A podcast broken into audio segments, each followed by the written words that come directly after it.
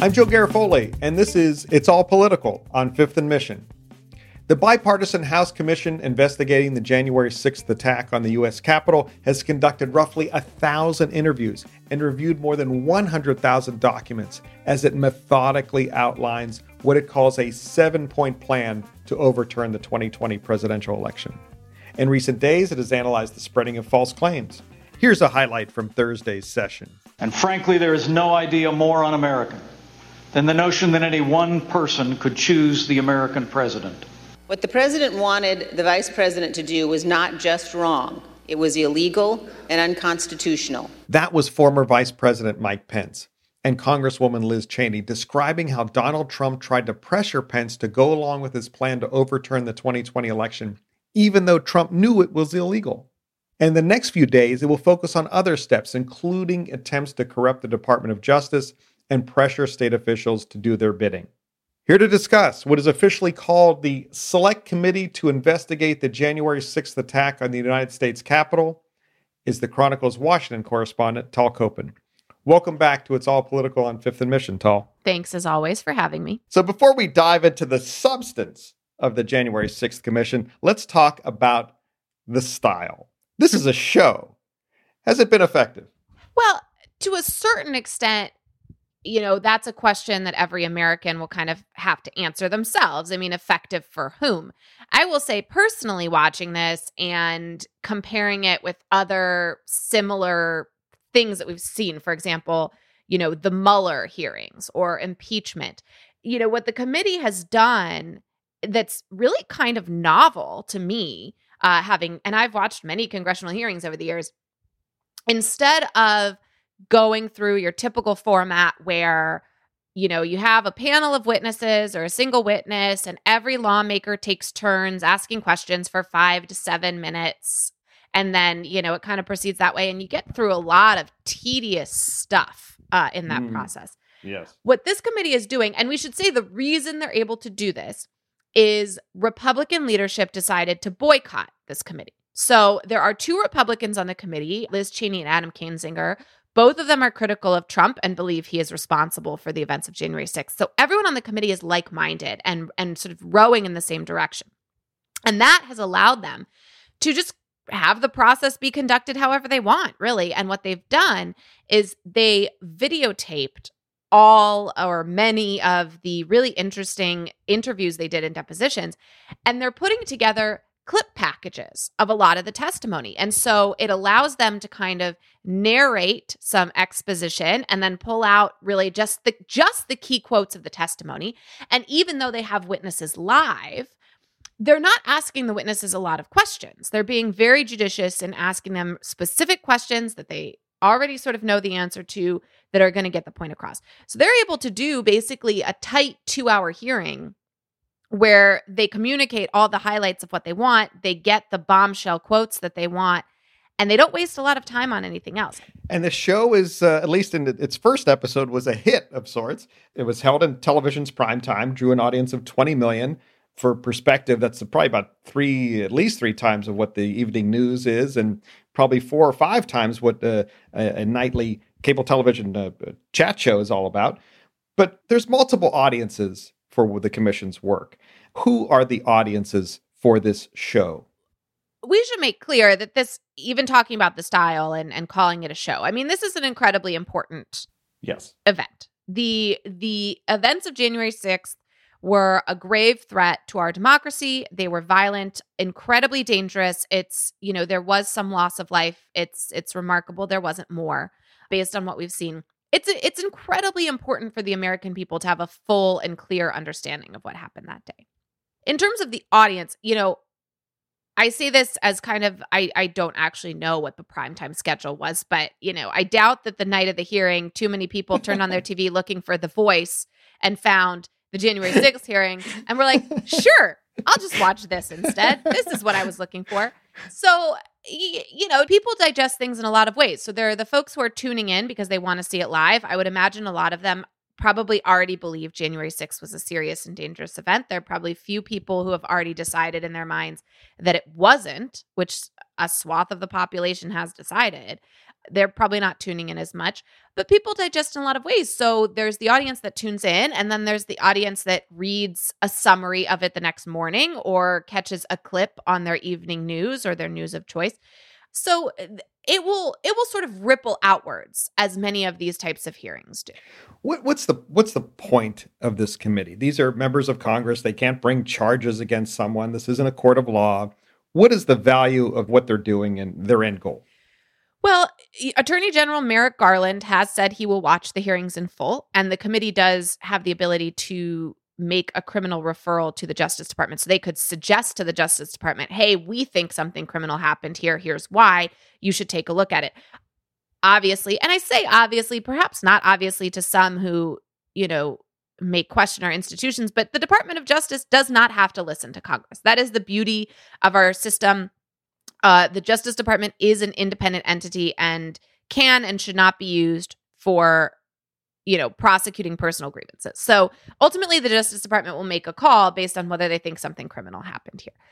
In terms of what's the point, when you think about events in our nation's history of importance, you think about September 11th, there are commissions afterwards that look at what happened and put together a report. And the commission will still do that. In some ways, they're sort of doing the report live right? This is an opportunity for the American people to see what unfolded as they've uncovered it. And it's one thing to read a quote, you know, in a written report that says, Ivanka told us this. It's an entirely different thing to see Ivanka Trump in a video saying, I believed the attorney general, and then seeing a bunch of other campaign officials saying, despite Trump being told dozens of times, countless times by top officials that there was no election fraud, he chose instead to take the counsel of Rudy Giuliani, and Giuliani was drunk on election night. I mean, they're painting this picture in a way that a dry thousand page report isn't going to. And so, you know, I, that's what I think these hearings are trying to do. And that's the power. Uh, talk a little bit more about the power of hearing folks like the Attorney General, Bill Barr, how he described Trump's mindset, how he described what was going on in those days right before January 6th. What is the committee working towards there by, by having all these Republican voices speaking out? Well, you know, the hearing I was just sort of referring to, which was Monday's hearing was led by San Jose Congresswoman Zoe Lofgren. The committee is sort of taking turns. When I spoke with her in advance about the hearing, she said that they were going to be talking to Republicans because Republicans were the one who were in position to know what was happening behind the scenes.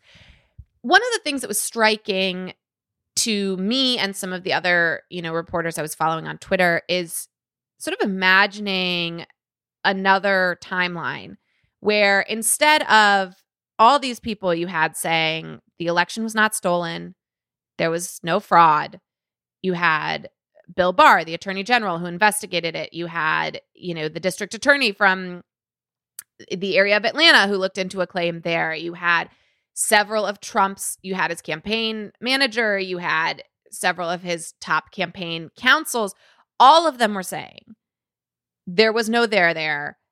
There was no fraud. Everything unfolded on election night exactly as we were all told it would. Barr, in Monday's hearing, he was sort of the the quiet star. I mean, they played clips of him. Here are some of the ways he described the uh, claims that were being made, the conspiracy theories being peddled by Rudy Giuliani and Trump. Crazy stuff.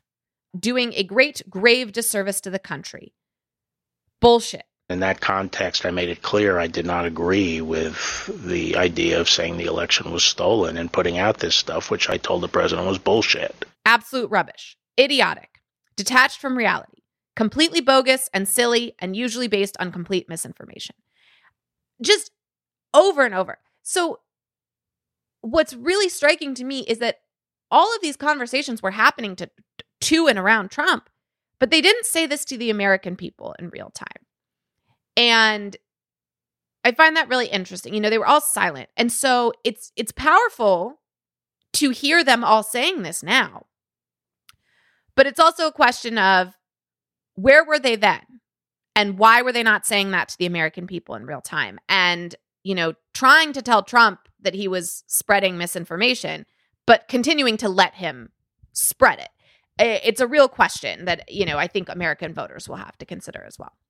Charles, you alluded to, you spoke with uh, Congresswoman Zoe Lofgren of San Jose uh, and uh, wrote about it in sfchronicle.com. And she shared that the very memorable second day of the hearings and had one of the more memorable lines of the day. Throughout the committee's investigation, we found evidence that the Trump campaign and its surrogates misled donors as to where their funds would go and what they would be used for. So not only was there the big lie, there was the big ripoff. She's talking about how Trump used the big lie to raise an estimated $250 million to fight the supposed fraud. And the committee said it didn't find that any of that money went to an official election fraud fund.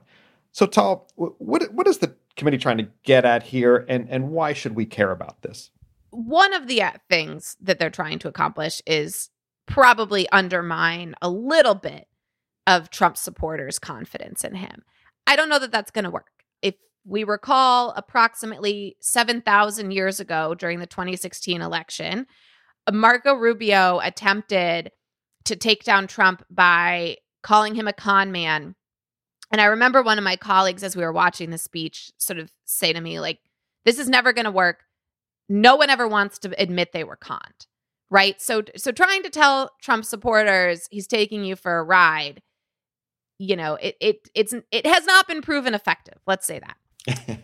that said, you know, what they're trying to establish here is that Trump was peddling what they call lies to his supporters through fundraising emails. He was whipping them into a frenzy and he was taking their money, but he was not spending the money on what he claimed to be. He was lining the pockets of his allies, of his campaign fund, etc. So, if election fraud was so serious, why was he not spending it on the litigation? If the litigation was so genuine, why would it not mean more money? It's trying to show that Trump didn't believe what he was saying and he wasn't after what he said he was after. He was in it to spread the lies get his supporters angry about it, get them to the Capitol on January 6th for this big rally, and then make some money. So it's it's trying to paint this picture uh, for the American people of this was not, you know, these hearings are trying to boil it down to say this was not a fluke. This was not an instance where several groups of unsuspecting people just came together and something happened that could never have been predicted. They're trying to say this was a clear and concerted effort by Trump himself, enabled by those around him, to basically accomplish what ended up happening on January 6th. Let's take a short break, and after we return, we'll reveal some bittersweet news. You're listening to Fifth and Mission. You can support the newsroom that creates this podcast by signing up for unlimited access at sfchronicle.com slash pod or by downloading the San Francisco Chronicle app. Let's talk about the political value of all this. The committee is supposed to issue a report in September on its findings. That will be when many voters start paying attention to the November midterm elections. What will these hearings and the commission have to do to change any voters' minds by then? Putting on my election coverage hat, there are some Democrats who their theory of the case for November is that they're gonna, you know, they're gonna sl- slather the MAGA label on Republicans. They're gonna pin them to January 6th, that there are Americans who still believe in democracy. For them, that'll be a voting issue. Republicans tell you those Democrats are crazy that voters are going to go to the polls in November and they're going to vote about inflation and they're going to vote about gas prices and their budget's not making it through the month. And even if they think January 6th was reprehensible, that's not going to override for them more important issues. I mean, this is also going to be uh, an election with abortion politics front and center. There's there's going to be a lot of things, and so to only look at the January 6th commission in terms of eventual electoral outcome, you know, that's a that's a slim window of opportunity, but it's it's in the mix in terms of what's, you know, ultimately going to happen with this commission. And now let's get to that bittersweet news I mentioned. Tal, this will be your last appearance on It's All Political on Fifth and Mission, at least as the Chronicle's Washington correspondent. Tell us where you are going and what you will be doing. I don't want to. uh, yes, I am going to be starting a new job with the Boston Globe as their uh, deputy Washington bureau chief. Uh, it's a very exciting opportunity, but of course, bittersweet uh, in that I have truly loved working for the Chronicle and covering Washington for the Bay Area.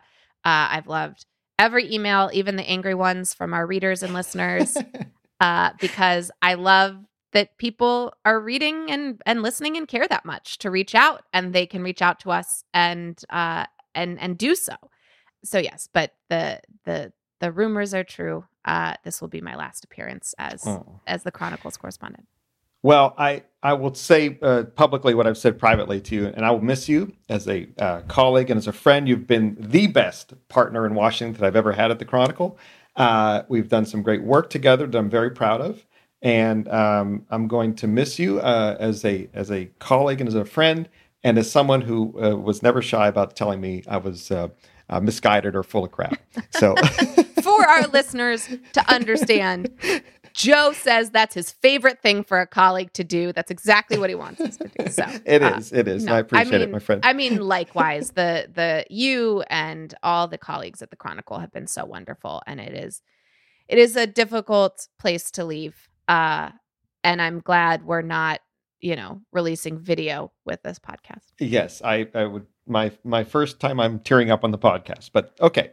Um, the uh, before you leave, though, of course, we can't let you leave just on on that. Now we want we want you to look into your uh, the Tal's crystal ball and uh, and tell us what you foresee in the future for some uh, California politicos with a national profile. Uh, here, Vice President Kamala Harris, House Speaker Nancy Pelosi, and Senator Dianne Feinstein. Your choice. Who do you want to start with? Well, let's just go in that order.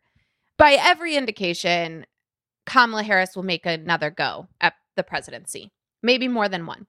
Uh, whether it's 24 uh, or or if, as everyone says, Biden will run for another term, it's further down the road. She'll make a go for it.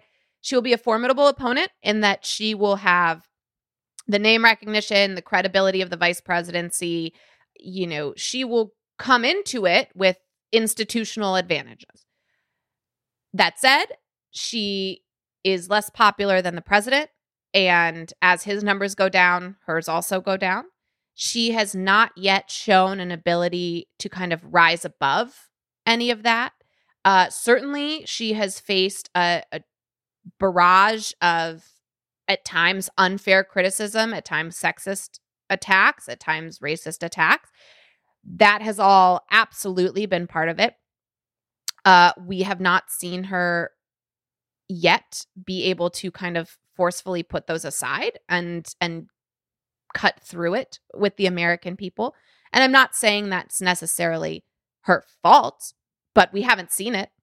And so even though she will go in as in some ways the favorite, it will be an uphill climb for her at the very same time. But she still has years left in the vice presidency, and uh, we may yet see her find her footing or any sort of you know, abortion politics are an opportunity for her to try to craft a new image and be sort of the administration's fighter on that. We've seen her really held back in some ways by the Biden administration's positions. She is often not allowed to basically pursue what would be her chosen policy pursuits as a politician, as we've seen her do in the past when she was on her own on immigration, on any number of issues. So all of this will be in the mix for a future.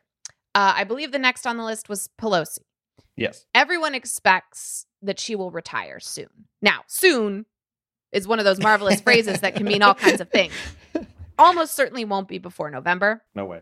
Pelosi is ever the master tactician and ever in control. It will not be a moment before she decides it's the right time. So when she sort of perceives that all the stars are lined up and and I would be shocked if she's not thinking about, you know, the future of the Democratic caucus, the future of Democrats in Washington, the direction of who might take her seat. I mean, she's going to be considering all of these things and find a moment when she feels like she is choosing the right moment to step aside. But it will I would wager likely be in the next couple years, uh, if not sooner. Um, you know, might be in the lame duck, might be early next year. Well, we got to see how the elections go. These will all factor into their decisions, but everyone expects it to be relatively soon. And the fight for her seat, both in terms of the seat in San Francisco and her seat in power in the Democratic Party, the fight to succeed her will be intense on all fronts. And Senator Feinstein, what about her? Her term is up in 2024. Eh, It, it would be shocking to me if she runs again in 2024. You know, you and I have reported on her diminished state and those around her's concern about that state. I'm sure that there are people who would like to see her find a nice moment to sort of exit and and cement her legacy. I don't know if they will get through to her. Uh, she has every right to serve through 2024. The voters elected her to that term. And there's some who argue that, you know, Governor Newsom shouldn't get to appoint another senator. So there, there are some who believe that it's really in the voters' interest for her to carry on. But, you know, much like Pelosi with retirement coming soon, you would have to think that Senator Feinstein will also be retiring at some point in the not too distant future. All right. Well, Tal, thank you so much uh, for being on It's All Political on Fifth and Mission. And uh, I will see you down the road, my friend. Thank you, as always, for having me. I'd like to thank you all for listening and hope that you and your families are safe and healthy. I'd like to thank Tal Kopan for being here today, and we all wish her luck in her new adventure. I'd like to thank the King, King Kaufman, for producing today's episode. And remember, no matter if you cry in your own podcast or not, it's all political.